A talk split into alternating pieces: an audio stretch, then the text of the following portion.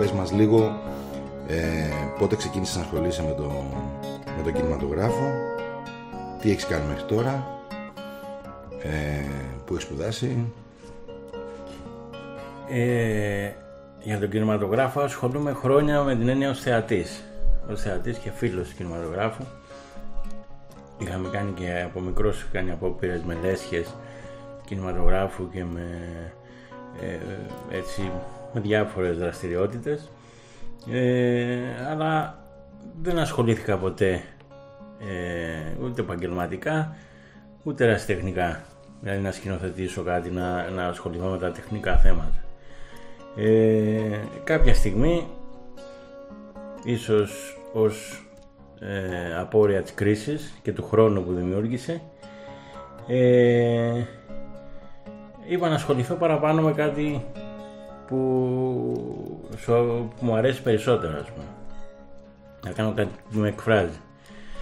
Ε, έτσι ακολούθησα διάφορους, ε, πήγα, ε, παρακολούθησα μια, ένα σεμινάριο του Οικονομίδη ε, για να μάθω την πρακτική ε, στον κινηματογράφο. Ε, παρακολούθησα ένα, ένα στο ΕΚΠΑ ένα μάθημα σκηνοθεσίας και ιστορίας κινηματογράφου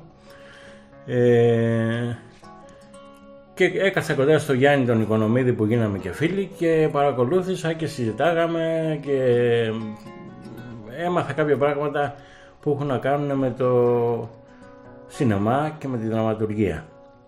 Αυτή ήταν η αρχή, η πραγματική αρχή, δηλαδή το να μπω πιο βαθιά στο σκηνοθετικό κομμάτι. Γιατί ως θεατής είμαι φανατικός θεατής από πολύ μικρός.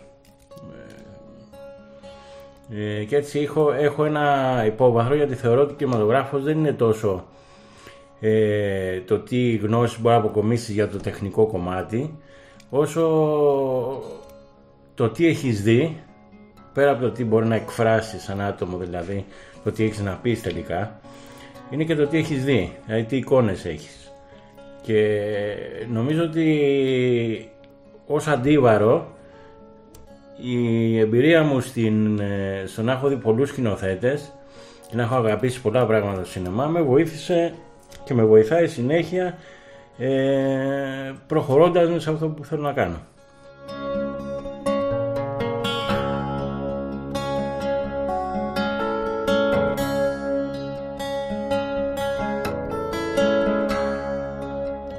Έχεις συνεργαστεί με τον ε, Γιάννη Κονομίδη. Με το Γιάννη έχω παίξει στην καινούρια ταινία, τώρα τελευταία στη Λαμία. Σε αυτή που ακόμα έχει γυρίσματα, τελειώνουν σε λίγες μέρες, 17 του μήνα, τα, η μπαλάντα της τρίπιας καρδιάς. Ε, έχω συνεργαστεί... Τον είχα, τον ναι. τίτλο τον είχαμε βγάλει πρώτη φορά στα κεφάλαια του Κανέα. Είχε βγει εδώ πρώτη φορά, ναι. Ε, συμβολικά από την επαρχία, γιατί η ταινία έχει να κάνει με την επαρχία και ναι. στη συνέντευξη τότε το είχε πει, ναι. Ε, είχα παρακολουθήσει μαζί του και δουλέψαμε μαζί ε, στο Στέλλα Κοιμήσου, στις πρόβες και στον τρόπο που στήθηκε αυτό και γενικώς επειδή είμαστε σε οτιδήποτε κάνει, οτιδήποτε είμαστε κοντά και τον βοηθάω. Ε, Οπότε φαντάζομαι παίρνεις πολλά και από αυτόν. Σίγουρα, γιατί είναι από τις πιο σοβαρές προτάσεις στον χώρο. Ακόμα και αν δεν σου αρέσει ας πούμε, το στυλ, το ύφος, ε, σίγουρα είναι ένας καταξιωμένος στο χώρο και είναι από τις πιο σοβαρές προτάσεις στην Ελλάδα πάνω στο σινεμά. Ε, με αυτόν γνώρισα και όλο τον κύκλο. Το κινηματογραφικό. Που είναι μικρός ε, στην πραγματικότητα, δεν είναι μεγάλος. Ε, γιατί συναντιέσαι, ο ένας τον άλλο συναντιέται όπως και να έχει στο ελληνικό σινεμά που είναι μικρό και αν θυμάμαι, καλά, αν θυμάμαι καλά, έχει πει ότι είναι βιοτεχνία. Βιοτεχνικός ο ελληνικός Ναι, είναι επαρχιώτικος, ας πούμε. Είναι βιοτεχνία, ούτε καν βιοτεχνία. Είναι ε, σε επίπεδο, ας πούμε, πώς να το πούμε, είναι μικρότερο από βιοτεχνία. Είναι φιλικό. Ναι. Πιο πολύ. Όμως έχει βγάλει σκηνοθέτες που έχουν βραβευτεί στο εξωτερικό, έχουν δείξει νομίζω σημαντικά πράγματα. Έτσι δεν είναι; Ο ελληνικός κινηματογράφος τα τελευταία χρόνια. Σίγουρα έχει, δεν έχει μόνο τα τελευταία χρόνια, έχει και παλιά. Πάρα πολλούς καταξιωμένους σκηνοθέτες όπως ο Παπατάκης που είχαμε κάνει ένα αφιέρωμα με το τραβέρσο πέρυσι. Ε, μια και λες για το τραβέρσο, θες να μας μιλήσεις λίγο, ε, κάνεις κάποια κινηματογραφικά σεμινάρια εδώ και πόσα χρόνια; Ε, φέτος ε, θα είναι ο τέταρτος χρόνος. Ε, είχαμε ξεκινήσει δειλά-δειλά χωρίς να ξέρουμε με ένα, την πρώτη χρονιά με ιστορία κινηματογράφου και έτσι βασικές έννοιες σκηνοθεσίας. Και μετά εξελίχθηκε σε κάτι ε, που είχε να κάνει περισσότερο με να βλέπουμε ταινίες με δημιουργούς στο σινεμά και να βλέπουμε και να συζητάμε μετά την υπόθεση της ταινίας, το τι ακριβώς ήταν να πει ο σκηνοθέτης, το πώς το είδε ο καθένας, ε, πώς αντιλήφθηκε ο καθένας όλο αυτό το πράγμα. Βάζοντας σε μια δηλαδή σειρά τη σκέψη και προσθέτοντας στοιχεία για το σκηνοθέτη και την άποψή του και τον τρόπο που το εδόμησε το έργο ε, συζητάμε πάνω σε αυτό ε, και νομίζω ότι ο κόσμος είναι ευχαριστημένος δηλαδή ε, του λείπει στον κόσμο να συζητήσει κάτι που έχει δει και από ό,τι γνωρίζω είχε και αρκετά μεγάλη συμμετοχή, θα έλεγα απρόσμενη συμμετοχή. Έτσι για, για, την για ένα τόπο σαν την κεφαλονιά. Ναι, ίσως ε, είναι και για την Αθήνα. Θα, στην Αθήνα θα περίμενες τέτοιο κόσμο. Ωραία. Το όλα για όλα είναι η πρώτη σου απόπειρα που κάνεις; Η πρώτη σοβαρή απόπειρα βέβαια. Ναι, γιατί... Είχες κάνει άλλες μη σοβαρές προηγουμένως; Ε, εντάξει, συνήθως πειραματισμούς, σε συνεντεύξεις και σε διάφορα δεν κάνεις. Δηλαδή δεν είναι... Αλλά το... η ταινία αυτή ήταν πιο ολοκληρωμένη και παραγωγικά, δηλαδή είχε σωστά συνεργεία, σωστό εξοπλισμό. Ε, επαγγελματίες όλους τους ε, του χώρου. Βέβαια έγινε με βοήθεια πολύ από πολλούς ανθρώπους. Δηλαδή δεν έγινε... Ε, ε, έγινε από βοήθεια σε όλα τα επίπεδα. Αναφέρομαι μερικά ονόματα. Που βοήθησαν είτε που έδωσαν ε, ε, τη βοήθειά τους ας πούμε γιατί μεσολάβησαν ας πούμε για το χώρο όπως ο Ροσέτος, ο, ο Ροσέτος Λούζης μεσολάβησε για το χώρο στις ανεμογεννήτριες. Ε, άλλοι που βοήθησαν σε πρακτικό επίπεδο σε έδωσαν φαγητό, εστιατόρια, ε, οι άνθρωποι που ήρθαν και έπαιξαν που δεν πληρώθηκαν, οι άνθρωποι που, που δεν ήθελαν να μην δηλαδή δεν, δεν, δεν ήρθαν γι' αυτό. Οι άνθρωποι που, οι ηθοποιοί που συνεργαστήκαμε από εδώ, γιατί η ταινία είχε πέντε ηθοποιούς από την Αθήνα και τέσσερις από την Κεφαλονιά.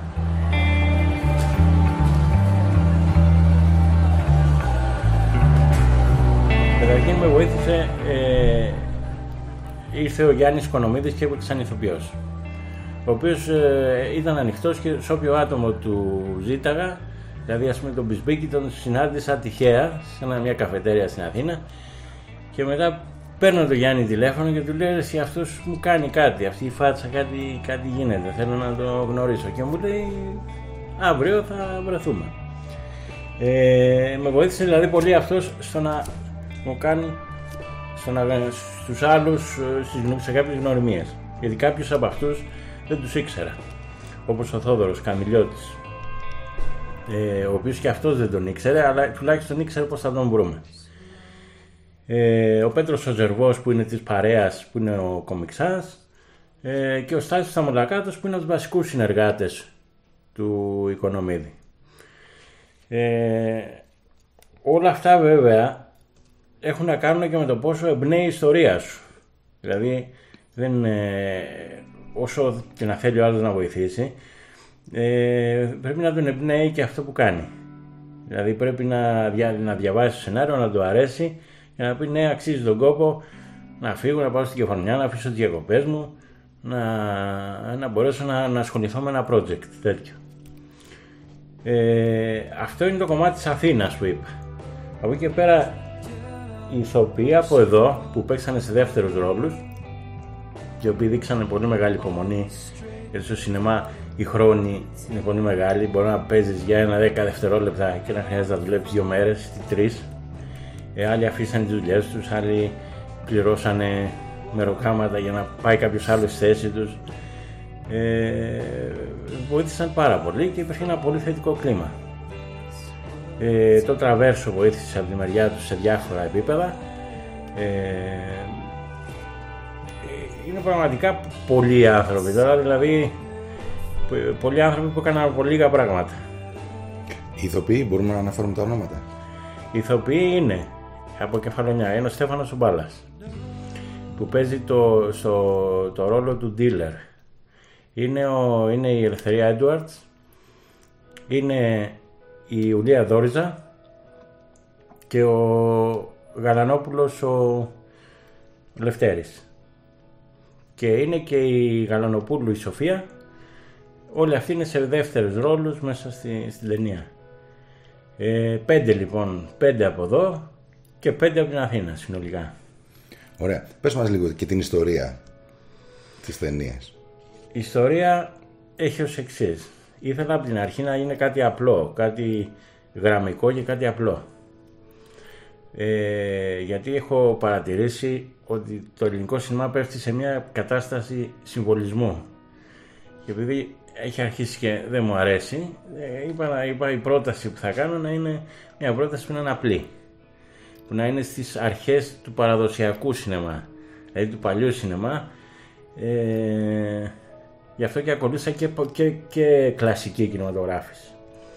Η υπόθεση έχει ως εξής. Ο, ο Βασίλης, ο Μπισμπίκης, ο οποίος ε, στο- στη- ο ήρωας της ταινίας είναι ο Ανδρέας, ο Ανδρέας, ο ήρωας της ταινίας που τον υποδίεται ο Βασίλης ο Μπισμπίκης, ε, ενημερώνεται από το φίλο του ότι έχει παίξει χαρτιά το προηγούμενο βράδυ στον τοκογλύφο του νησιού και έχει χάσει κάποιο ποσό σε χρήματα, πολύ μεγάλο. Ε, αυτό το έκανε γιατί χρώστα ήταν, ε, ήθελε να φέρει βόλτα κτλ. Να ρεφάρει. Να ρεφάρει. Αυτό το πρόβλημα Συνήθως έτσι που γίνεται. όλοι είναι. Και αυτό όμως ε, το είπε σαν Αντρέα, όχι για να τον βοηθήσει, απλά του είπε τον πόνο του. Γιατί ήξερε ότι ο Αντρέας είχε προηγούμενο από τον Καρχαρία.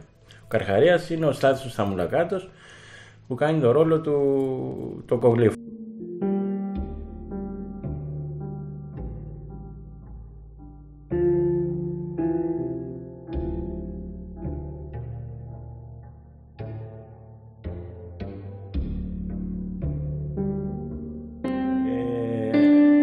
Έτσι ο Ανδρέας ε, επιστρέφει στο παρελθόν του αφού έχει παρατήσει το τζόγο και το αυτό και είναι ψαράς επιστρέφει για να βοηθήσει το φίλο του και παίζει, πηγαίνει να συναντήσει τον Καρχαρία για να παίξουν ένα παιχνίδι Ποιο ποιος είναι ο παλιός του ρόλος; ο, ο παλιός του Επιστρέφει λες στο, στο ρόλο του. επιστρέφει στο, στο παιχνίδι γιατί έχει παρατήσει το παιχνίδι Ωραία. έχει παρατήσει το τζόγο και ασχολείται με το ψάρεμα.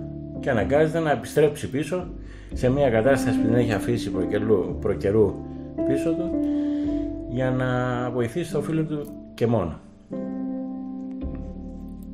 Ε, αυτή είναι η υπόθεση. Τα υπόλοιπα είναι καλό να τα δούμε εκεί. Στην οθόνη. Ναι.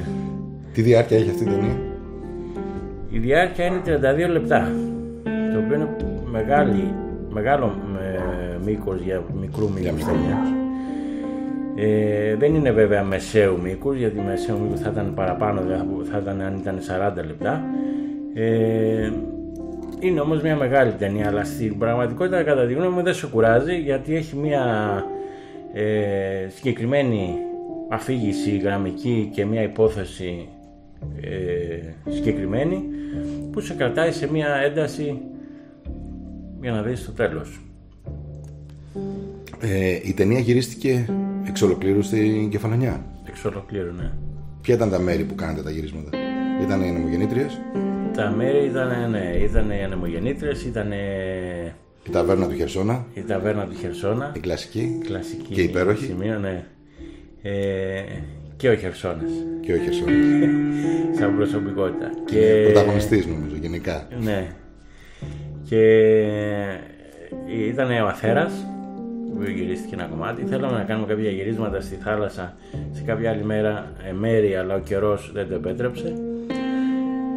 Ε, και στα Λέπεδα στο Λιξούρι ήταν το σπίτι του ήρωα. Αυτά είναι τα βασικά μέρη. Τα υπόλοιπα έχει σε κάποιους δρόμους. Δηλαδή έχει το αυτοκίνητο. Σε κάποιο δρόμο έχει στον Άγιο Γεράσιμο, στο δρόμο για το Μύρτο, ε, σε έναν αληθωνικό δρόμο πάνω από το Μύρτο. Αυτά είναι τα στοιχεία. Υπάρχει όμως και ένα περίφημο λεωφορείο, έτσι δεν είναι; Υπάρχει ένα λεωφορείο περί, περίφημο, ναι. Το οποίο τι ρόλο παίζει αυτό; Το λεωφορείο είναι η, η λέσχη ε, που παίζει ο Καρχαρίας. Να πω καταρχήν το εξής ότι η ταινία σαν ταινία έχει κάποια στοιχεία υπερβολής. Όσον αφορά το θέμα, τους ηθοποιούς και, την, ε, ε, και τα σκηνικά. Αυτό έχει γίνει σκεμμένα. Έχει γίνει σκεμμένα γιατί η αρχική ιδέα, τα αρχικά συστατικά της ταινίας ήταν ότι ήθελα να έχει κάτι, να, να έχω κάτι ε, που να αφορά τη φύση της κεφαλονιάς και την αγριάδα κάποιων τοπίων και ταυτόχρονα από την άλλη ήθελα ένα κάποιους ήρωες που να έχουν να επιδεικνύουν μια αδελφοσύνη και μια αλληλεγγύη ε, πέρα από τα όρια του συνηθισμένου γιατί αυτό που κάνει ο, ο Αντρέας για το φίλο του είναι πέρα από το συνηθισμένο. Δεν, δηλαδή δεν το συναντάς δεν το κάνει ο κάθε άνθρωπος για το φίλο του. Να τα παίξει όλα για όλα την ίδια τη ζωή για κάποιον άλλον. Ε, άρα έχουμε τον Αντρέα που επιδεικνύει μια οριακά υπερβολική συμπεριφορά, έτσι, αν το πούμε έτσι. Έχουμε τον Καρχαρία που επιδεικνύει μια αλαζονικά, υπερβολική, υπερβολικά αλαζονική συμπεριφορά. Έχουμε ένα τοπίο που είναι η παραπάνω, μάλλον να δούμε λίγο πιο υπερβολικό και πιο άγριο από τα υπόλοιπα τοπίο της Κεφαλονιάς. Ε, άρα έχουμε ένα θέμα περίεργο και τώρα προσπαθώντας να συνδυάσω αυτά ε, σκέφτηκα ότι κάτι πρέπει να γίνει εκεί πάνω. Και έτσι ήθελα να μεταφέρω τη λέσχη εκεί. Ε, και μέσα σε αυτό το πλαίσιο υπήρχε και το λεωφορείο το οποίο ήταν τροποποιημένη η λέσχη του Καρχαρία. Το οποίο βρίσκεται πού αραγμένο; Τώρα. Όχι, ε, στην ταινία. Στην ταινία είναι στο... πάνω στις ανεμογεννήτριες της Αγίας Δυνατής. Ε, στο καλό Ε,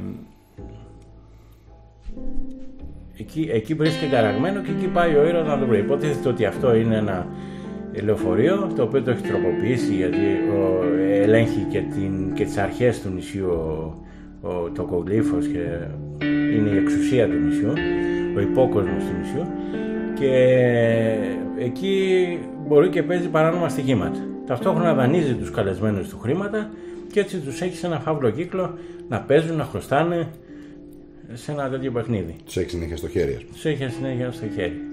Ε, και αυτό είναι μια ε, υπερβολική ιδέα, δηλαδή είναι οριακά και αυτό υπερβολικό. Δεν, δεν είναι εύκολο να γίνει. Αλλά απ' την άλλη δεν είναι και απίθανο.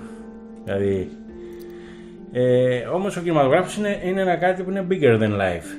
Είναι κάτι που είναι σίγουρα μεγαλύτερο. Δηλαδή μπορείς να, να, να σκεφτείς τα πάντα και να τα βάλεις σε ένα καλό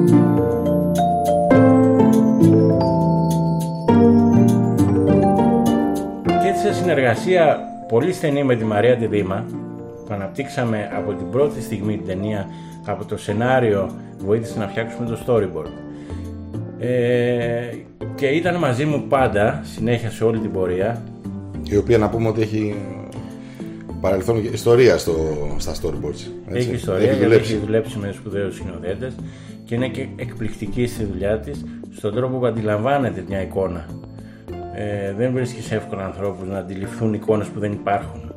Οι οποίες είναι στο δικό σου το μυαλό και είναι δύσκολο να τις μεταφέρεις. Η Μαρία μπορεί να το κάνει πολύ εύκολα, σαν να μην. Ε, μια απίστευτη ευκολία. Ε, και αυτή έπιασε αμέσως αυτό το, αυτό το στοιχείο της υπερβολής και το μεταφέραμε στα σκηνικά. Μεταφέραμε στα χρώματα και στη γενικότερη αίσθηση. Πες μου κάτι, η κεφαλονιά σας έδωσε την ευκαιρία έτσι να, να δείξετε αυτή την ε, υπερβολή, το τοπίο της δηλαδή ήταν αυτό που περισσότερο λειτουργήσε έτσι ή έπεσε μετά πολύ επεξεργασία; Όχι, το τοπίο της κεφαλονιάς ε, όπως ξέρεις είναι ποικιλόμορφο, δηλαδή έχει από... όχι όλα, όλα, όλα όλες οι εικόνες. Έτσι. Όλες. Από Καραϊβική μέχρι Far, Far ναι, West. Μπράβο. Αυτό είναι, είναι η άγρια δύση της κεφαλονιάς. Ε, δεν, δεν καταφέρνει να το μεταφέρει αυτή την αίσθηση η ταινία. Ε, και σίγουρα όχι σαν έναν υπολογιστή. Μμμ. Η ταινία αυτή, ε, επειδή θέλει να, να πιάσει λίγο την αίσθηση του χώρου, θέλει σινεμά, θέλει τον Dolby για να μπορεί να έχει την αίσθηση του ήχου και του χώρου. Ε, δεν μπορεί να την πιάσει την αίσθηση της, ε, αυτή, αυτού του σημείου, το οποίο είναι έτσι ε, ιδιαίτερο. Θέλω να πω ότι έγινε επεξεργασία μετά στην, στην ταινία. Έγινε γερή επεξεργασία ή η κεφαλονιά από μόνη της; Αυτό, αυτό ρωτάω. Ή η κεφαλονιά από μόνη της έδωσε, σου έδωσε τις εικόνες που ήθελες; Όχι, η κεφαλονιά δεν έγινε επεξεργασία καμία. Σε Α, κανένα δεν μέρος. έγινε επεξεργασία. σε κανένα απολύτως μέρος. σα ίσα που έγινε μόνο η επεξεργασία που γίνεται στη συνηθισμένη χρωματισμός της ταινίας που είναι κάτι τυπικό. Δεν έχει να κάνει με το, με το τι εικόνα έχεις μπροστά σου. Οπότε σου έδωσε η ίδια κεφαλονιά, θέλω να σου πω, αυτές τις εικόνες της Η υπερβολής ίδια η που κεφαλονιά ήθελες. τη είχε, ναι. Έτσι όπω φαντάστηκε και η Μαρία η Δήμα. Ναι. Με την ευκαιρία αυτή, ξέρεις, θέλω να σε ρωτήσω. Υπάρχει πάντα στον κόσμο η εντύπωση ότι ο κινηματογράφος είναι, ας το πούμε, one man show. Δηλαδή ότι υπάρχει ένας σκηνοθέτης ενδεχομένως αυταρχικός, ο οποίος ε, αποφασίζει και διατάζει και οι υπόλοιποι τεχνικοί, αυτοί που απο- αποτελούν το συνεργείο, οι οποίοι ακολουθούν. Είναι έτσι τα πράγματα; Ε, Ή υπάρχει δεν- συνεργασία; Δεν είναι ακριβώς έτσι, όχι. Πώς ακριβώς γίνεται; Ε, υπάρχουν διάφορα, διάφορα μ, μοντέλα. Ε, το μοντέλο, καταρχήν ο σκηνοθέτης λέγεται director γιατί έχει να διευθυντής, έχει να διευθύνει ένα σωρό ανθρώπους. Ε, άρα έχει ένα πρακτικό κομμάτι, πέρα από το καλλιτεχνικό, έχει και ένα πρακτικό κομμάτι που να συνοηθεί με 30 διαφορετικούς ανθρώπους. Ε, στον Αμερικάνικο σινεμά θα έλεγα ότι το one man show είναι ο παραγωγός, είναι ο σκηνοθέτης. Εκείνος καθορίζει και ορίζει αυταρχικά τι θα γίνει. Ε, στο σινεμά των δημιουργών ε, υπάρχει μια άλλη λογική. Υπάρχει ότι ο δημιουργός έχει ένα όραμα συγκεκριμένο. Μια συγκεκριμένη οπτική που προσπαθεί να κάνει τους άλλους να την ε, συλλάβουν και να την ε, βοηθήσουν για να την μεγαλώσουν κιόλας. Άρα έχουμε ε, μια από κοινού βοήθεια. Και βάζει ο κάθε συνεργάτης το δικό του κομμάτι, έτσι δεν είναι; Κανένας σκηνοθέτης, όσο μεγάλος και να είναι, είτε είναι ο Μπέργκμαν, είτε είναι ο Μάικ Λι, είτε είναι οποιοσδήποτε, δεν είναι μόνος. είτε ακόμα και ο Ταρκόφσκι ή οποιοιδήποτε πολύ μεγάλοι, ή ο Μπρεσόν, ή, δεν είναι ε, μόνοι τους. Δεν μπορούν να λειτουργήσουν μόνοι τους. Ναι. Όπως ακριβώ. Πώς ήταν ο Μπέρκμαν, ας πούμε, με τον Νίκβιστ, πώς ήταν ο Αγγελόπουλος με τον Και όχι Αρβανίτη, μόνο. την Καραίνδρου, ο Φελίνη με τον Νίνο Ρώτα. Δηλαδή υπάρχουν, Ναι, δημιουργούνται υπάρχουν- γκρουπ ανθρώπων έτσι, Υπάρχουν κάποιοι άνθρωποι που που είναι πιο συλλειτουργούν, στενά. θα μπορούσαμε να πούμε. Έτσι δεν είναι; Υπάρχουν και επίπεδα σχέσεις αυτές. Ναι. Άλλοι είναι πιο στενά, άλλοι καταλαβαίνονται χωρίς λόγια και κάνει ο ένας, ακολουθάει τον άλλον, τον καταλαβαίνει. Υπάρχουν επίπεδα όπως υπάρχουν σε όλες τις δουλειές, δηλαδή σε όλες τις δουλειές που απαιτούν ομαδική εργασία.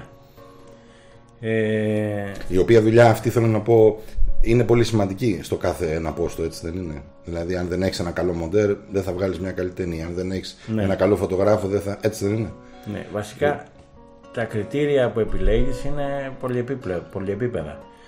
Συνήθως, ε, όχι, ο κάθε σκηνοθέτης έχει τους δικούς του λόγους που κάνει και το δικό του τρόπο. Ναι.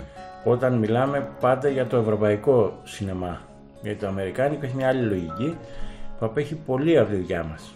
Είναι, βιο, είναι κανονική βιομηχανία, βαριά βιομηχανία, ε, που δουλεύει με ένα διαφορετικό τρόπο. Εμείς ε, και, και, και άλλο δεδομένο, άλλα δεδομένα. Και τεράστια βιομηχανία βέβαια. Τεράστια.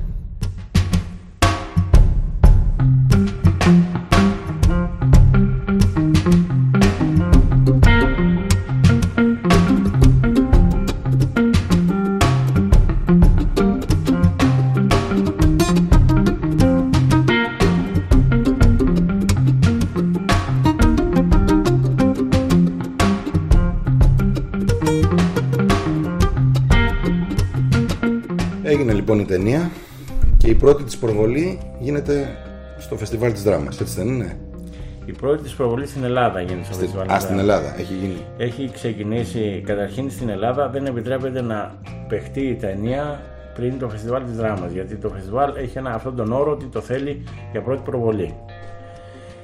Ε, αυτό δυσκολεύει πολλούς δημιουργούς γιατί ε, πρέπει αν δεν είναι μπορεί να χρειαστεί να περιμένεις και 9-10 μήνες μέχρι να έρθει η ώρα να παιχτεί. Άρα για 9-10 μήνες η ταινία μένει στο ράφι. Μπορεί να παίξει μόνο εξωτερικό. Ναι. Ε, αυτό έγινε και με μένα. Η ταινία πήγε στο εξωτερικό. Η περίοδος όμως στο φεστιβάλ είναι τώρα, το Σεπτέμβρη. Ε, Αύγουστο, Σεπτέμβρη, Οκτώβρη. Στο εξωτερικό που παίχτηκε. Στο εξωτερικό παίχτηκε στο Λος Άντζελες, ε, στο ελληνικό φεστιβάλ ε, κινηματογράφου. Ε, είχε και εκεί διαγωνιστικό τμήμα. Ε, πρόσφατα πριν δύο-τρεις μέρες γνώρισα ένα παιδί που ήταν στο Λος Άντζελες και μου είπε ότι ε, εντυπωσιάστηκαν από την ταινία.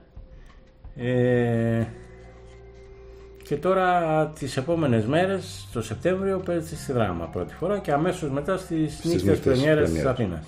Είναι νομίζω πολύ σημαντικό να συμμετέχεις με την πρώτη σου ταινία σε δύο φεστιβάλ ε, γνωστά και καταξιωμένα. Τα σημαντικότερα. Το ένα είναι το σημαντικότερο για τους μικρομικάδες.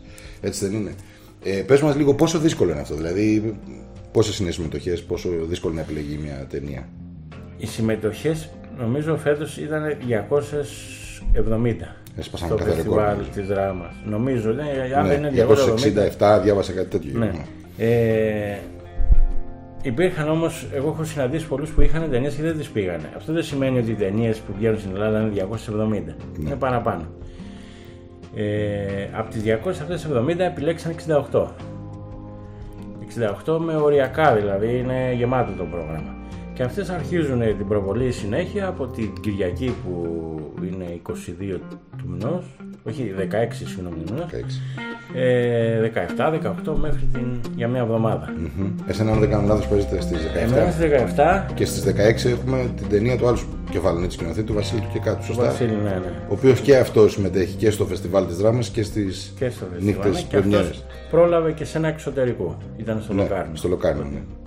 Ωραία. Πώς βλέπεις εσύ, ε, τι περιμένεις μάλλον από το φεστιβάλ της δράμας, τι θέλεις; Ε, Την εμπειρία, θα μου πεις. Βασικά δεν έχω άποψη ακόμα για τι συμβαίνει εκεί και αν είναι καλό και αν αξίζει το κομμάτι που περιμένεις. Ε, δεν έχω πραγματικά για την πρώτη φορά. Νομίζω ότι είναι υπερβολή. Το μόνο που με ενοχλεί είναι ότι, είναι ότι πρέπει να το περιμένεις. Δεν πάει να παίξει ταινία άλλο. Δηλαδή χάνεις κάποια πράγματα, χάνεις χρόνο. Αυτό σε, σε κρατάει ε, σημαίνει ότι η ταινία δουλεύει μετά από τη φτιάξεις για πολλούς, για δύο χρόνια σχεδόν.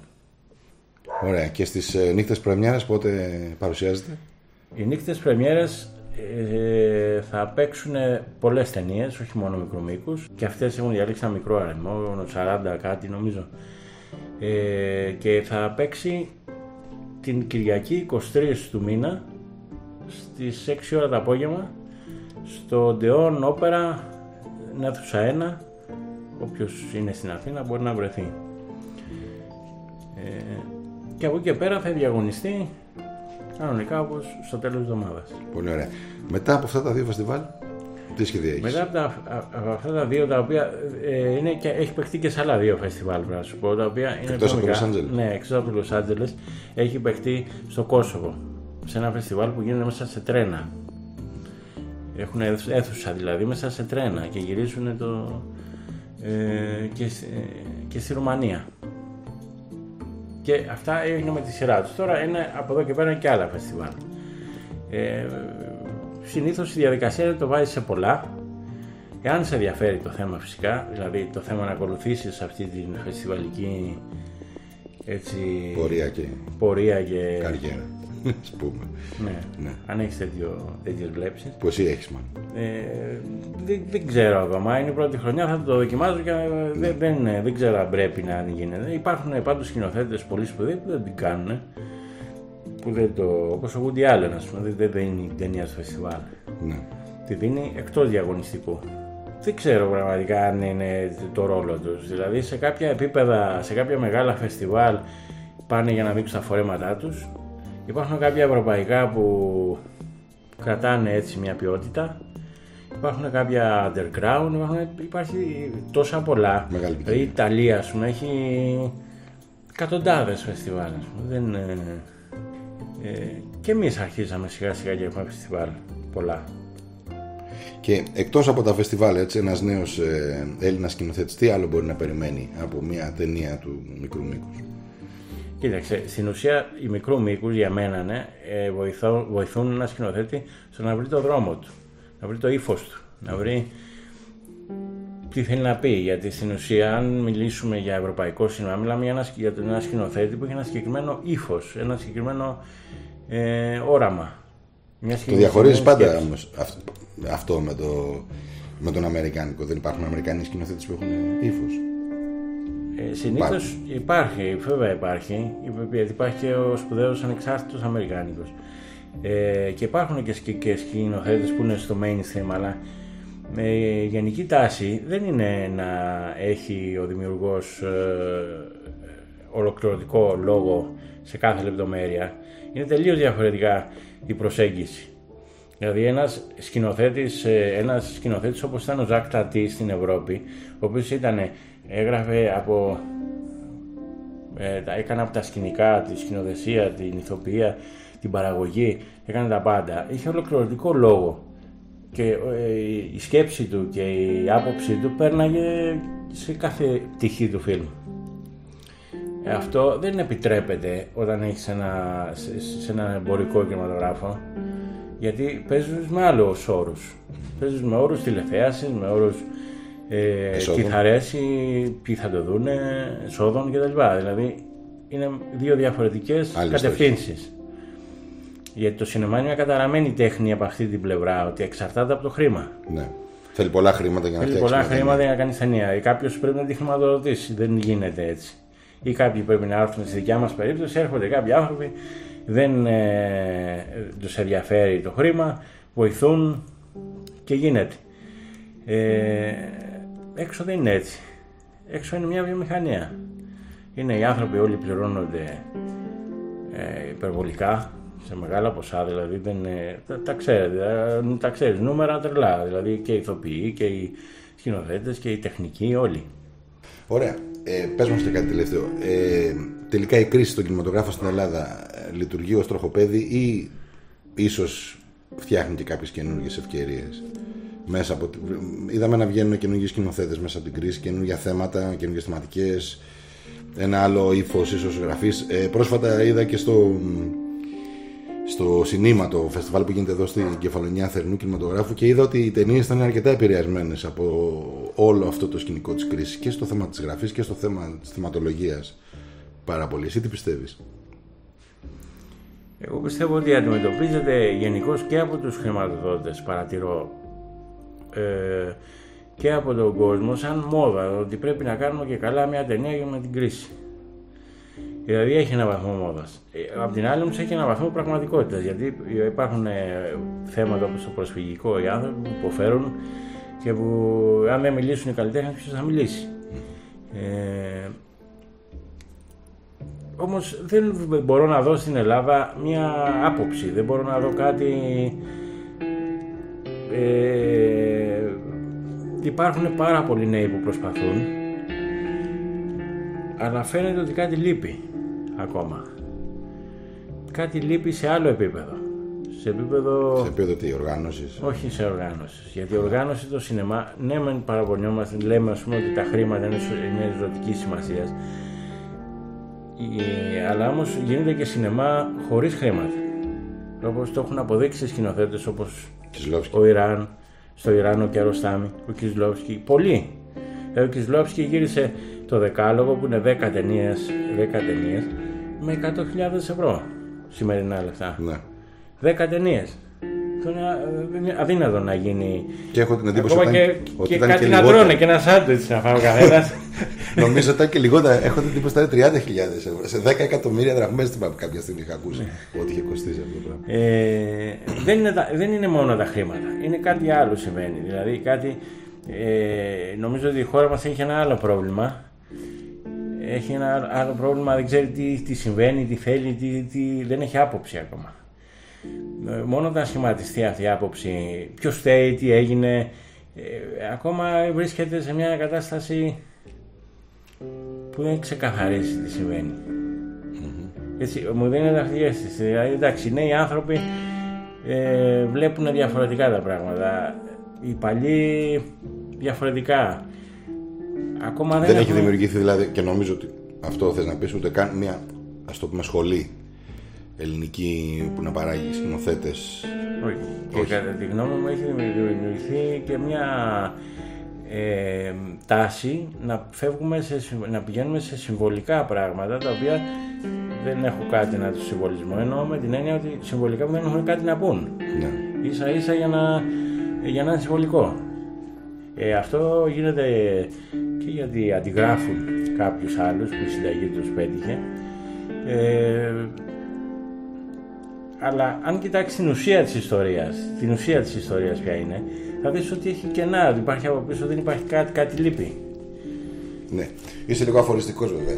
Οπότε θέλω να μου πεις τρεις Έλληνες σκηνοθέτες ε, που θα πρότεινες σε ένα νέο που δεν ξέρει πολλά από κινηματογράφο να δει. Και μην μου πεις το Γιάννη Κονομίδη, το βγάζουμε εκτός. Παλιούς, καινούριους, τι... Ας, εγώ θα προτιμούσα ένα από το 70 και μετά. Θα βάζα οπωσδήποτε μέσα τον Παπαδάκη. Ναι. Γιατί ήταν από τους πιο σπουδαίους ε, Έλληνες. Ε, υπάρχουν σημαντικοί Έλληνες σκηνοθέτες. Δεν, δεν λέω ότι δεν υπάρχουν. Με μεγάλες όμως καμπύλες στην, ε, στην πορεία τους και στην. Ε... Άμα σε πήγαινε λίγο πιο πίσω, από το 60 και μετά. Κάλεξα ξέρω τον Πενελόπουλο ή Αγγελόπουλος, Λάνθιμος, τα μεγάλα ονόματα θα ήταν σε αυτούς. Ο Αγγελόπουλος ίσως στην, πρω... στην πρώτη του περίοδο θα ήταν σίγουρα ένα μάθημα για πολλούς, για διάφορους λόγους. Ε, στην πρώτη του περίοδο. Ο Λάνθιμος τώρα έχω μια μικρή ένσταση σε αυτό. Εκεί θέλεις, θέλεις να την ακούσει αυτή την ένσταση; έχω, μια, έχω μια μικρή ένσταση στο αυτό που αποκαλούμε weird cinema, δηλαδή το ως άνθρωπος προτιμώ, ως θεατής και ως άνθρωπος προτιμώ να βλέπω ιστορίες που όχι που έχουν ξεκάθαρα νοήματα, τα, θέλω να μην λέγονται τα νοήματα, αλλά θέλω κάτι πιο λιγότερο weird, λιγότερο συμβολικό, λιγότερο δηλαδή να μην έχει υπερβολή σε τέτοιο σημείο. Ναι. Ε, τουλάχιστον δεν με ελκύει εμένα. Και η αλήθεια είναι ότι και πολλούς τους ενοχλεί κιόλας. Ναι, έχει δημιουργήσει διάφορα ρεύματα. Εμένα προσωπικά δεν μου λέει κάτι. Να το πω έτσι, δεν μπορώ να μιλήσω για. Δεν μπορώ να πούμε σε συζήτηση τι είναι αντικειμενικό ή όχι. Όχι, δεν, δεν, ψάχνω, δεν είναι. Αλλά σίγουρα εμένα προσωπικά δεν με εκφράζει. Ε, με εκφράζουν ιστορίες που μου προκαλούν σκέψη. Με εκφράζουν πράγματα τα οποία ταινίες οι οποίες δεν σου λένε τι συμβαίνει ή δεν σου λένε ακριβώς και προσπαθείς αυτό το πράγμα να το καταλάβεις. Περνάει με ένα διαφορετικό τρόπο μέσα σου, μια αίσθηση, με ένα συνέστημα.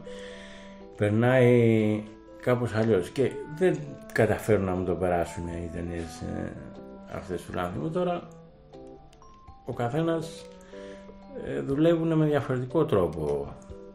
Ωραία. Έχεις σχεδιάσει την επόμενη σου ταινία, την έχεις φανταστεί, την έχεις ονειρευτεί; Ε, το προσπαθώ. Έχω, δουλεύω πάνω σε ένα ντοκιματέρ ναι. για ε, σε ένα ντοκιματέρ για την ακροταφία ζώων δουλεύω στην Αθήνα. Ε, δουλεύω σε κάποια άλλα σενάρια. Έχω δύο-τρία ανοιχτά σενάρια που δουλεύω. Ένα μικρό μήκου, ένα μεγάλο μήκος ε, και ένα άλλο ντοκιμαντέρ. Ε, το θέμα είναι ότι όλα αυτά παίρνουν χρόνο. Δηλαδή, γιατί έχουμε, έχει να κάνει με το χρήμα δεν βάζω εγώ χρήματα. Πρέπει να φτιάξω μια ιδέα, να την παρουσιάσω σε κάποιους και να ζητήσω να τη χρηματοδοτήσουν. Και ό,τι λείπει να το ζητήσω από τους ανθρώπους που θα στελεχώσουν την ταινία και να του πω δεν υπάρχουν αυτά που πρέπει να πάρετε όλα, υπάρχει αυτό. Ναι. Ε, αυτά κακά τα ψέματα, αλλά έτσι γίνεται. Άρα αυτό το πράγμα τρώει χρόνο. Δηλαδή για μια ταινία θέλει ένα χρόνο τουλάχιστον για να πετύχεις μια χρηματοδότηση ή πρέπει να κινείσαι γρήγορα, δεν ξέρω πώς πρέπει να γίνει, γιατί στην Ελλάδα είναι και περίεργα τα πράγματα. Δεν σε αφήνουν να το βάλεις άλλη ταινία εάν έχεις ήδη καταθέσει μία. Άρα είναι αργό το σύστημα μόνο του. Δεν μπορείς να γίνει τέτοιο. Δηλαδή χρήματα δεν υπάρχουν. Ωραία. Λοιπόν, οπότε να σου ευχηθούμε καλή επιτυχία και στα δύο φεστιβάλ. Ευχαριστώ. Περιμένουμε να ακούσουμε καλά ναι, περιμένουμε την επόμενη σου δουλειά. Και σε ευχαριστώ πολύ που έδωσες στην πρώτη ε, συνέντευξη τοπικά εδώ στα καινούργια ραδιόφωνο που ετοιμάζω.